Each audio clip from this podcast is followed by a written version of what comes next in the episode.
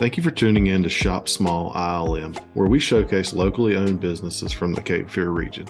If you like what you hear, please subscribe, leave us a rating, and share with your friends. All right, today on Shop Small ILM, we have Kate Eames with the Anchor Group Design and Build. Kate, welcome to the podcast. Hi, good to be here. Thanks for coming. So, uh, we'll just jump right into it. Tell us a little bit about the Anchor Group.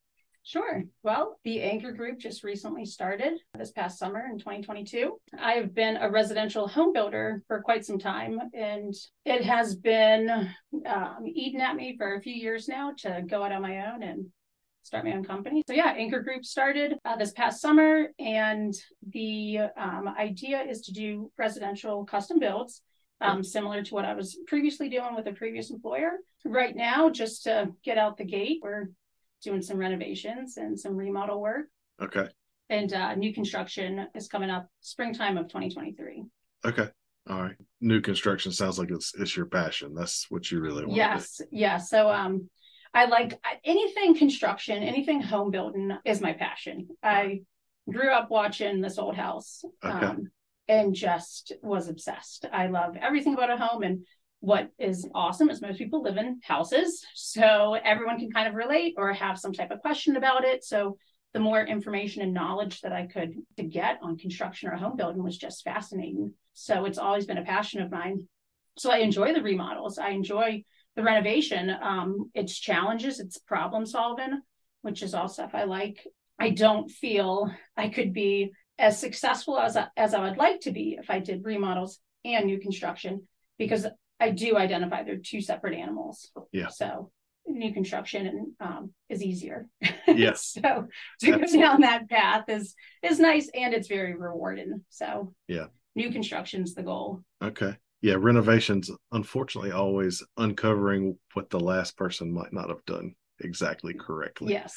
Yeah. That and it's always challenging to ask clients for more money. I mean, I don't I think in every industry in construction, um, that becomes a challenge when you've already discussed price and then now you're uncovering other things that you might have not forecasted for. So in new construction, I feel it's a little easier to rip that band-aid off and have that discussion because typically it's a change in their scope or the client's adding something. So it's it's on them. And renovation and remodel work, it's uh, we just uncovered your house kind of sucks.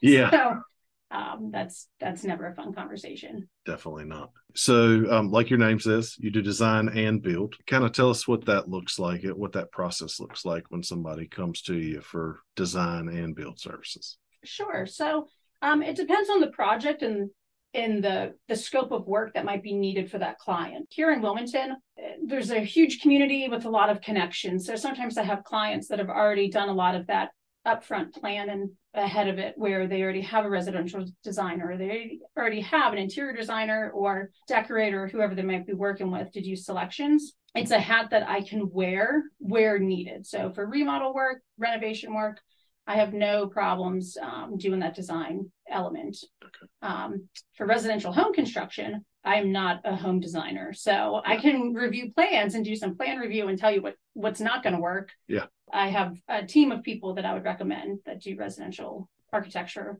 Okay. work, and, and same with the um, interior design. I feel I have a pretty keen eye with my past experience. I can help guide Okay. clients with selections, but I'm not an interior designer. So Understood. if I can't wear that hat or if I don't feel comfortable providing an opinion on what design element they're trying to go towards, then I have the right resources to direct them um, and team to bring in. And then same with the build. I'm a um, licensed engineer and a general contractor. So when it comes to the build process, uh, that's me, um, 100%. Okay. So I might not be strapping the tool belt on, but I um, will facilitate um, that whole process. That's awesome. I didn't realize you were an engineer. Yeah. That's cool. Yeah. Um, some people see engineer and they think that I'm going to do home design. So but no, I get it. I used to do construction litigation for about 11 years or so. And uh, Okay. so I know how not to build a home. Yeah. Um, and also how not to uh, wear that engineer's hat in the wrong location. That's one theme I'm seeing through the conversation so far is is you know what you're good at. Mhm. Um, and being from the construction industry myself, that's an underrated quality. People think that they're good at more things than they are and don't focus on things. So yeah. yeah, the fact that you're focused and you know exactly what you're good at and where you know where you need to tag in somebody else that Yeah. a quality of a true professional. Oh, well, thank you. I mean, I, I do treat construction as a professional occupation, It's- which it's- as I feel it is, and I wish more people had that same type of outlook or respect towards the industry. Well, I mean, even going to schools um, to try to encourage kids to enter into this industry, you know, they already have a preconceived notion of what construction looks like to them. Yeah. You know, they've either potentially have someone in their family that works construction, so they might have a direct correlation to what Yeah. that might look like for them. Or maybe they've only seen a traffic jam in the summertime when they're trying to get to the beach because DOT construction is holding them up. Yeah. So they see someone holding a sign, they think that's construction. Yeah. You know, that type of application or some secondary choice. Yeah. It wasn't, you know, a passion or their first choice career path and made it successful. So Yeah. um I do when I when I talk to these kids, I try to change that image for them. Yeah. You know, just stand in front of them as a female to go, I'm I'm representing construction. So Yeah. that should be one change right there that they're not used to seeing. Definitely. Um, and then I want them to know you can be successful and you can treat this professionally. Yeah, it's a great first choice. It doesn't have to be a second Yeah. choice.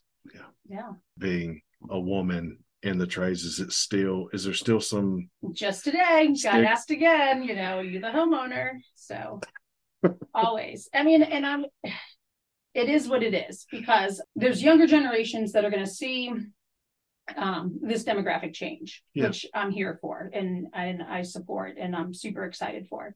Um the older generation that maybe can't comprehend, you know, exactly. And it's so funny because so many people say, Are you the homeowner? And I go, No, I'm I'm the builder.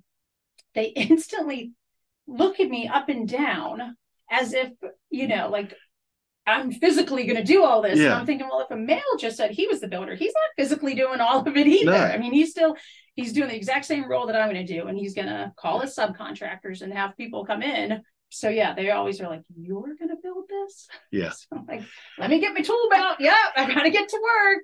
Like, which we we've got to do a better job as an industry. We're all struggling with labor. We want more people to enter the trades, and then when people do, we say, "Oh, you're you're the builder." Mhm. You know that that's gotta change.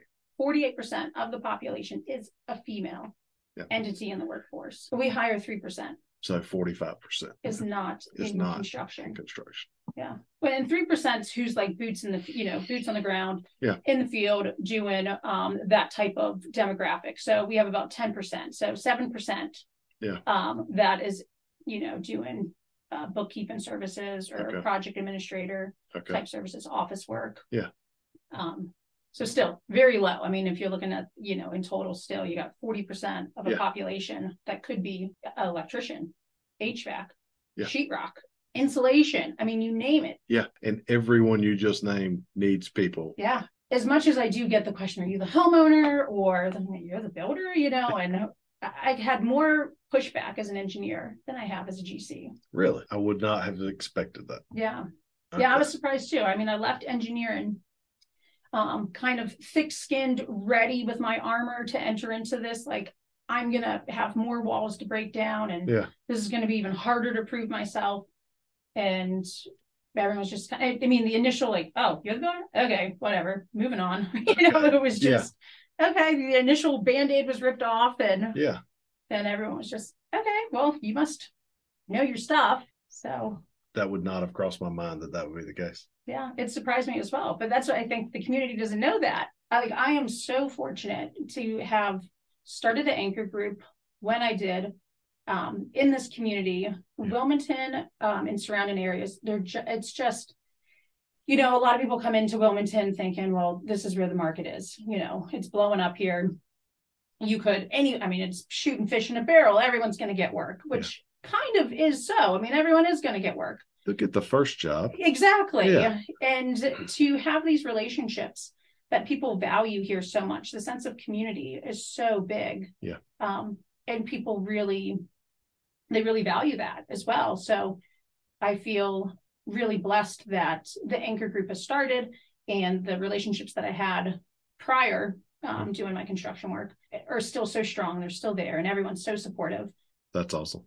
What advice do you have for other business owners? Gosh, just keep on doing it. just do it. Just figure it out. Yeah, know your weaknesses. Know. Um, I have been, and, and again, maybe this comes back to like being a female in this industry and having zero ego and just yeah. I just lay it out there. I mean, I don't if I don't know something, my answer is I don't know. Let me find out. Yeah. If somebody wanted to get a hold of you and procure your services, what's the best way to reach you? it would be a, a, phone call just because I'm gonna that's the type of communication that I'd prefer to have. Okay. So I mean I, I do feel that the the building process is such an almost intimate process with the client that I need to make sure that that, that relationship is uh, it matches on both sides Absolutely. that it's a good fit.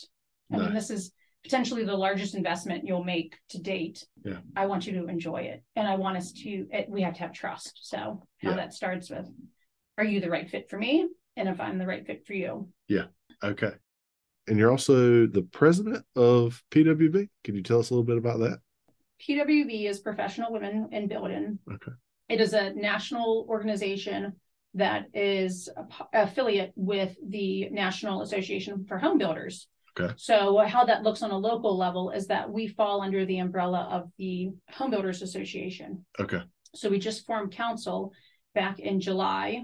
So we're going on uh, seven months or so. Yeah. Um, and we're up to 70 members. Wow. So we're one of the largest PWBs in the nation. Really? Um, and we've done this within seven months.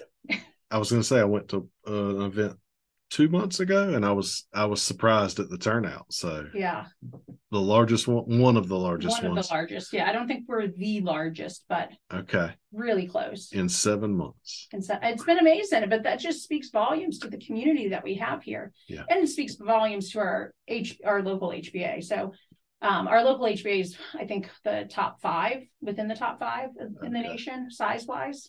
Did not realize Um, that. so yeah, we have a large home builders association community already established, and so Okay. now to have us um, close to seventy members, uh, which is just it's awesome to think there's seventy women out there Yeah. in this industry because if you're supporting a woman that wants to be already in this industry, she's already made that choice and she most likely has a passion for it. Yep. Um, if you're empowering her, she's going to empower you. I Yep. mean, it benefits everyone. Yeah. so, and for 2023, uh, we have a full calendar every single month. Um, we have, if it's not already tied to an HBA event, we have individual events Okay. um, just for PWB. Awesome. Yeah. Well, th- thanks for coming on today. Yeah, thank you. Appreciate it. Thanks for having me. Of course. Thanks for joining us on Shop Small ILM, powered by Salt Air Heating, Cooling, and Electrical. Don't forget to leave us a rating and subscribe so you get updated when new episodes are released.